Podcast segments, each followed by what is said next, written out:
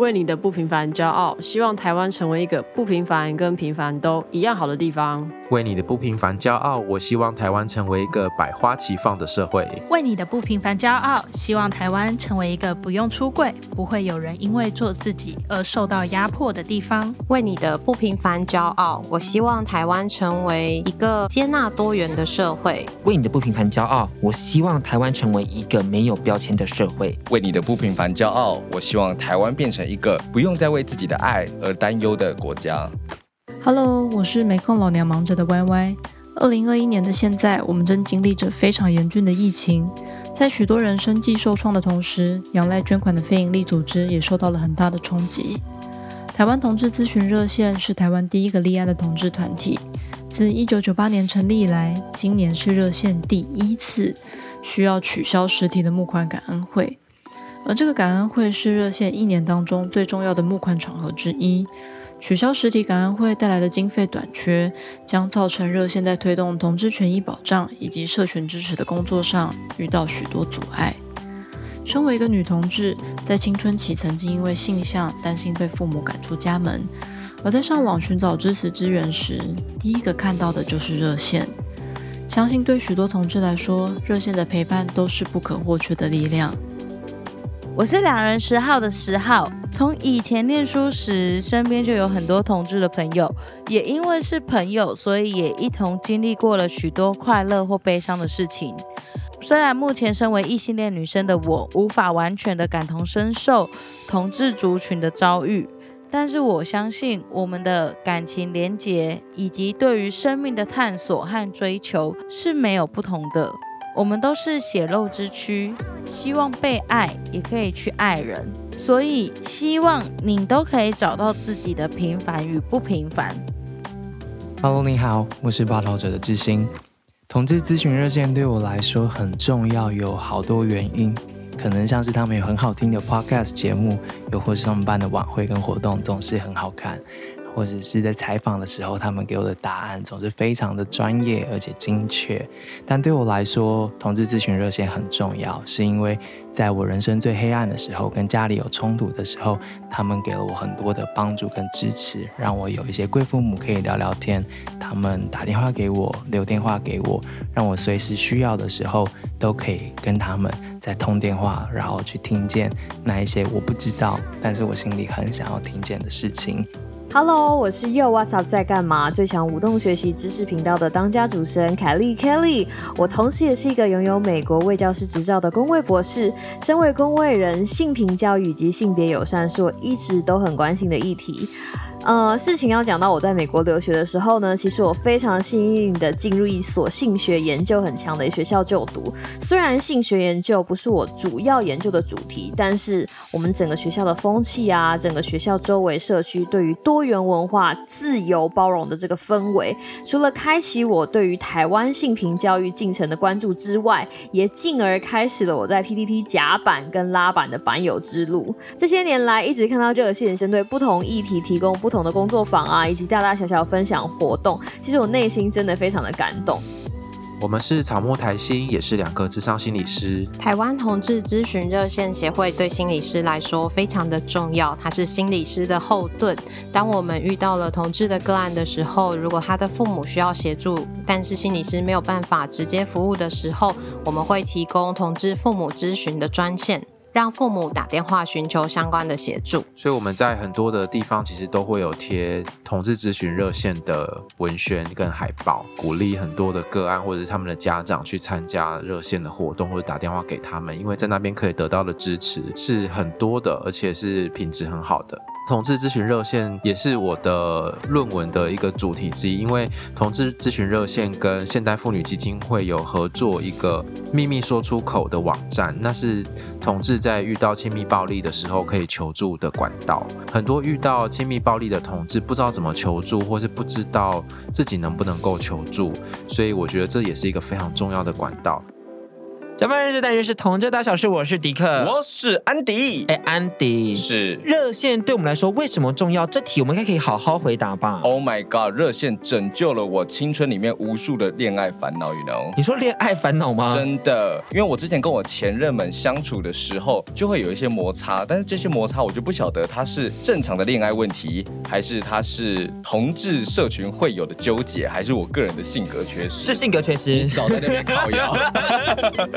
就是说我面对这些烦恼的时候，我就会羞于跟旁边的亲朋好友启齿，那我就会速度打电话到我们的热线小组的志工那边去，就是有跟他们倾诉烦恼，也获得了很多解答。但讲真的，我觉得在青少年时期，这个情爱关系真的会让很多人感觉到迷茫困惑，特别是如果说我们还有遇到性向上的差异，嗯，其实很多人可能会想说，那我要怎么样去跟别人开口去寻求资源以及协助？因为他们可能会觉得说，哇，你好不正常哦，你干嘛要去喜欢一个男生？嗯，这是我在你知道青少年时期有遇到的问题。但是我觉得热线的存在就让我们知道说，其实你并不是不正常，而你只是不平凡而已。对，并不是说你自己所拥有的跟主流价值不同，你就应该隐身、降低自己的声量，或者是销声匿迹。其实每个人所拥有的都是很特别、很特殊的，你应该去拥抱这样子一个特别的自己。Hello，你正在收听的是鬼岛之音举办的 Z 色派对，我是你的 Party Host Zukin 张竹晴，跟大家分享一个好消息：七月十七号是台湾同志咨询热线一年度的感恩会。每一年的夏天，热线都会举办感恩会，但今年因为疫情的关系，只好改成线上。不过邀请大家在七月十七号晚上七点上线参加这个破天荒的线上感恩会。Hello，我们是我才没有要出柜，我是索法克，我是苏苏里。我很感谢我身边的社会支持，让我在同志的身份上没有经历很大的挣扎。但我相信还是有很多人在找寻自己的路上感到无助。热线就是这个时候可以陪伴大家的好朋友。我跟热线最大的一次接触，就是在同婚公投后，热线召集大家在二二八公园集合，互相取暖，对大家喊话。给了那时候连坐捷运都在哭的我很大的支持与安慰。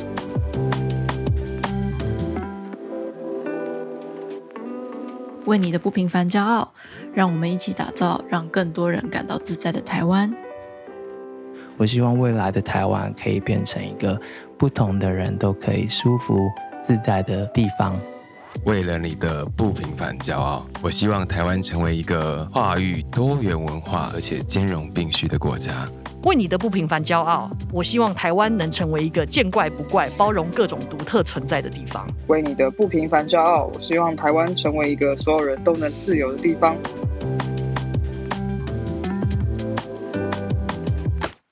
我是鬼岛之音大麻烦不烦的金奇律师，A.K.A. 绿党秘书长。每年呢都会去参加同志游行，也就是亚洲最赞的巨型 Party。热线对我来说是最棒的 Party Host，也是串起这座岛屿上所有人心的重要连结。Hello，我是 Bingo，是听新闻学英文 Podcast 节目的主持人。我要在这边恳请你为同志热线投下你的捐款，支持同志热线的服务。同志热线对于台湾的性别平权运动、同志运动来说非常的重要。Hello，我们是贵圈争乱，我是雷梦，我是发源。身为一名同志，永远都躲不过出柜的议题。自从上次邀请同志咨询热线来我们节目上访谈，我就一直在思考跟家里出柜的事情。那也刚好这个月碰到了一些事情，我妈就直接对我投了一个直球。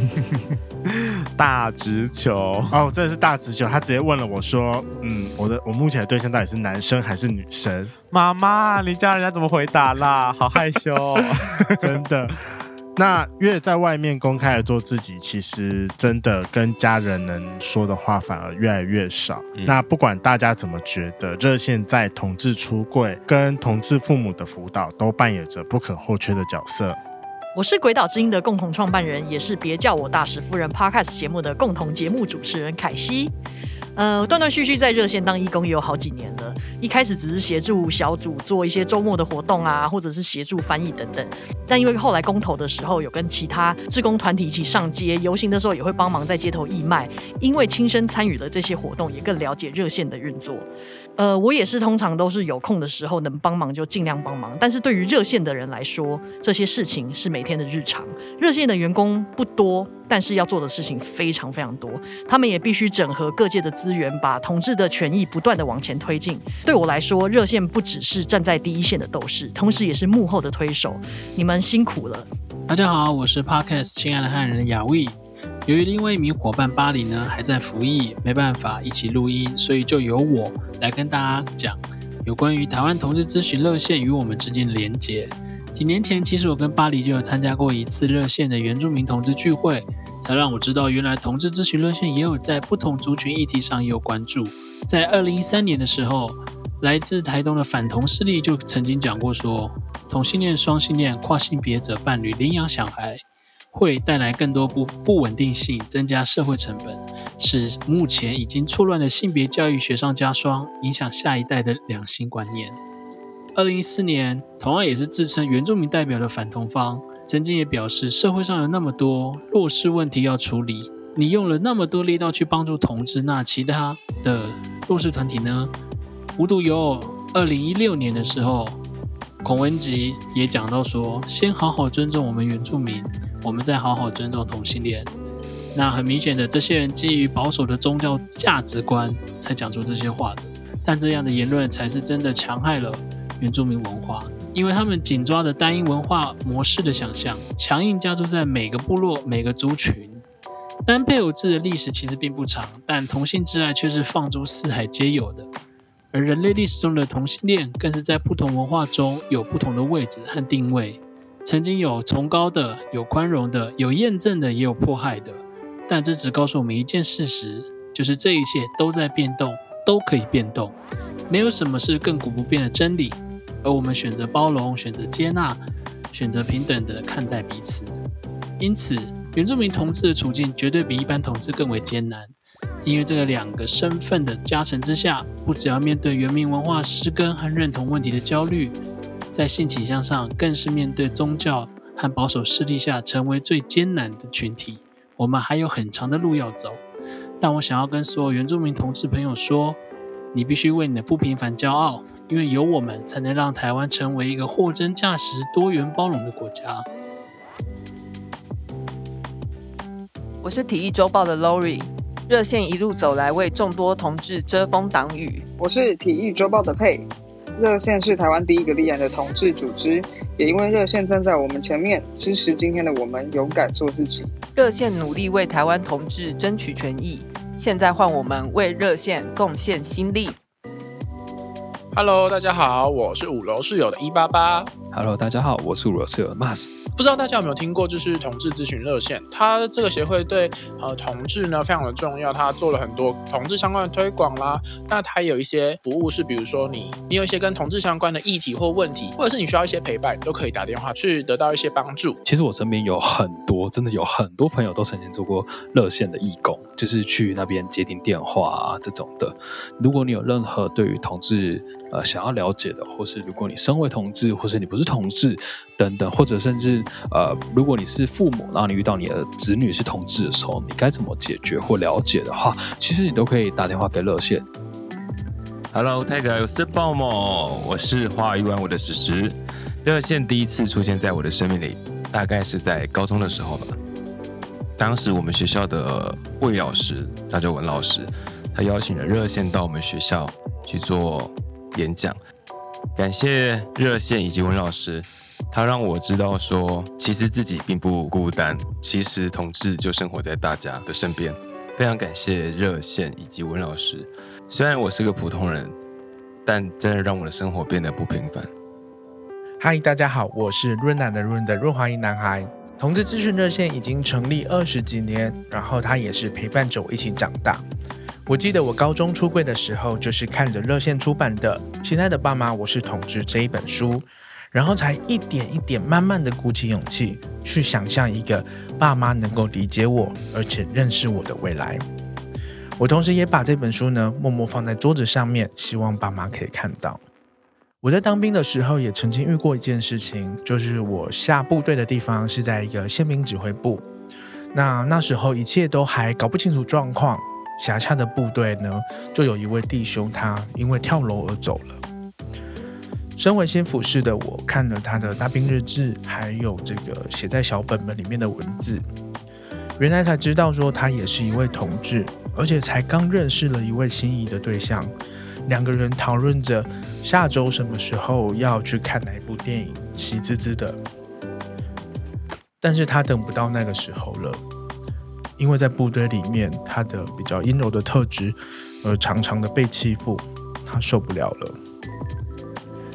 那时候的我好难过哦，但也还好的是，长官其实都能够理解，也觉得需要被改变，所以透过了我联系了热线，报了好多箱的认识同志手册，一本一本的发放到每一个营、每一个连里面。后来我也知道热线有机会进到国防大学里面，对着未来的军官讲解什么是 LGBTQ，并且提供正确的资讯。我们现在回头看过去的二十年来，我们是如何走过来的。但是所有的改变都不是自然而然发生，是有好多人、好多团体、好多义工，在不同的角度和领域努力，才有可能带来改变。很多人会说我的节目很温柔。会得到知识和能量。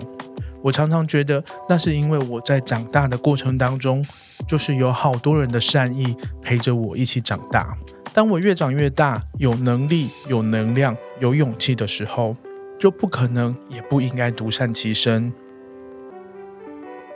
为你的不平凡骄傲，为你的不平凡而骄傲。我希望台湾可以成为一个为自己不平凡而骄傲的国家。希望我们都可以在台湾为大家打造一个可以好好活下去的空间。为你的不平凡骄傲，为你自己的不平凡感到骄傲。也希望台湾成为一个可以让不同的性取向或拥有不同情感需求的人都可以自在生活的地方。我希望大家都可以为自己的不平凡而感到骄傲，然后也同时希望台湾可以成为对于同志更友善的一个国家。为你的不平凡骄傲，我希望台湾成为一个永远不需要出柜就能够挺胸自信做自己的美丽新世界。为你的不平凡骄傲，我希望台湾成为一个自在、包容又性感的国家，小小的、美美的。为你的不平凡骄傲，我希望台湾成为一个玫瑰少年也能自在欢笑的国家。台湾同志咨询热线是台湾最大的同志倡议团体。那热线做很多事情，包含电话咨询服务啊、教育、演讲、性别政策推动等等，非常非常多。那二十年来，热线为台湾做了很多平等和多元的努力。热线是我的第二个家，在这边我 认识很多美好的人，可以很自由的做自己，找到很多勇气。老实说，我的博士论文也是因为热线才能完成的。所以呢，当我在捐款的时候呢，就不小心把五百元打成五百期，所以我就决定要捐五百期的月捐给热线了。你不用像我这么 强，也可以用力捐下去哦。不管你是刚发现自己同志身份，还在迷惘、在徘徊的小 gay 们，或是像我们已经接受自己的同志身份，正在体验这个花花世界，但我们都知道，这个组织呢是在关心我们，而且努力为我们发声的。同志咨询热线呢，都是陪伴我们成长、功不可没的团体。那也邀请大家在自己的能力范围以内，不吝啬的捐款，帮助这个组织，也帮助更多寻找认同的小 gay 们。诚挚邀请关注平权的你。如果有余力，可以捐款给热线，为打造一个对同志以及各种多元身份更友善的社会尽一份心力。邀请你一起支持热线度过疫情，在你收听的当下到七月十七，少吃一份宵夜就可以维持热线的电话和网络线路畅通。台湾这片土地上，因着多元的族群而有丰富的文化。这个世界上，因为有着多元的性别而有珍贵独特的生命，就好比山谷里姹紫嫣红的艳放花朵，广纳百川的大海，百态纷呈的森林，因为不平凡才那样美丽。请大家支持同志热线，捐款支持他们的理念。每一个人都可以用不同的方式参与其中，有力的出力，有钱的当然要出钱喽。今年的线上募款将在六月九号到七月十七号进行。呃，我自己每年都一定会参加热线的募款晚会，并且捐款。那今年也不会例外。你也可以跟我一样，两百块不嫌少，一百万不嫌多。现在就点我们的 show note 连接，查看捐款详情。你手中小小的钞票，就是平权路上最坚实的砖头。让我们每个人用自己的力量，去盖成台湾最坚实的灯塔，去照亮每一个迷惘的灵魂。甲板日邀请你参与这次热线的线上募款以及线上募款感恩会，一起用行动改变未来。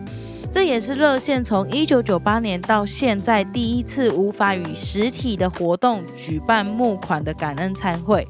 我在这边也想要邀请大家，如果有能力的话，可以捐款给台湾同志咨询热线，一千块不嫌多，两百块不嫌少，拜托大家多多支持，让台湾可以有更多的力量去支持每个不平凡的孩子。一定会有更多人，他们也更需要我们的帮助。那所以就希望大家都可以呃踊跃的捐款给热线，让他们可以协助把你的爱、把你的关心呃发挥到更大的效益，然后让台湾真的能成为对于同志友善非常好的地方。不管你是同志也好，还是异性恋也好，只要你对这个议题想要出一份力，都可以借由这个活动去捐款给台湾同志咨询热线协会，希望台湾可以在平权这条路上越来越好。今年大家都不好过，但如果你还有余裕，很希望大家能够一起捐款，让台湾某个角落的小 LGBTQ 们能够求助，让同志父母们可以获得资讯，让更多人认识自我，也让台湾社会学会尊重，让学校里的老师不再复制刻板印象，也让疾病和性不再被污名。捐款的链接就在节目的资讯栏里面。我们一起动动手，让台湾的社会更进步。如果你也喜欢每年上街一起开同学会，希望你可以一百块不嫌少，一千块不嫌多的一起抖内下去，替下一次的巨型派对多买两颗气球或者是一台检讨车。正在聆听的你，不管你是同志，你是异性恋，不管你是怎么怎么样不同的人，一定要为你自己的不平凡骄傲。就是在你的身上一定有一些跟社会大众某种就是大众路线不同的地方。你可能有一些你自己觉得好像奇怪的地方，那个奇怪其实是你的不平凡，是你应该要骄傲的点。那我希望台湾可以成为一个，嗯、见怪不怪，不会大惊小怪的一个国家。我们可以看到别人的不同，看到别人的不平凡，就懂得去欣赏，然后呢，也以他为荣。我要在这边恳请你为同志热线投下你的捐款，支持同志热线的服务。这是一个很努力的组织，也需要你跟他们一起努力。所以，如果你手头上有一些零钱或是更多的钱，欢迎捐款给同志咨询热线，让他们努力可以一直持续下去。这样子的话，台湾可能会有更多的人可以为他们的不平凡跟骄傲。让我们跟同志咨询热线一起努力吧。热线在台湾做了很多。多元性别的倡议以及直接的服务，几十年来一直在推动着台湾性别平权的进步。我们希望台湾有一天会不需要热线这种 NGO 组织来推动同志的平权，让性别平权已经是生活的一部分。虽然我们知道这条路还很漫长，但是我们会持续的在这条路上跟大家一起努力。所以，请大家捐款捐起来，用新台币来消灭热线吧。虽然我不知道在资源越来越多的今天，到底热线这个民间组织他们可以提供的东西，可以对所有需要的人起到多大的帮助，但是我相信，在某一些人最需要的，或者是他们即将掉落的那个瞬间，是这一条条的热线交织成一张最能够同理的保护网，试图接住那些我们身边不一定能为自己出声，不一定已经走出柜子。甚至我们从来都不知道他们需要帮助的那些在我们心里深爱着的人们，就是。热线可能接住了一些我们非常爱的，但是我们并不知道他们其实非常需要帮助的人。在这里呢，非常诚挚的邀请大家能够参加六月九号到七月十七号热线的线上募款，一起来当他们的后援，让我们贡献自己的一点点，让台湾在性别光谱上面所有不同位置的朋友都能够拥有更平等以及更温柔的对待。邀请大家一起参与热线的募款活动吧！捐款热线唔减少。天数傻飞变够好，让我们支持热线，光速抖内，热线属于你和我。邀请您在七月十七号晚上七点锁定热线的粉丝页或是 YouTube 频道，一起加入热线的线上募款感恩会。大家七月十七号晚上七点见，拜拜。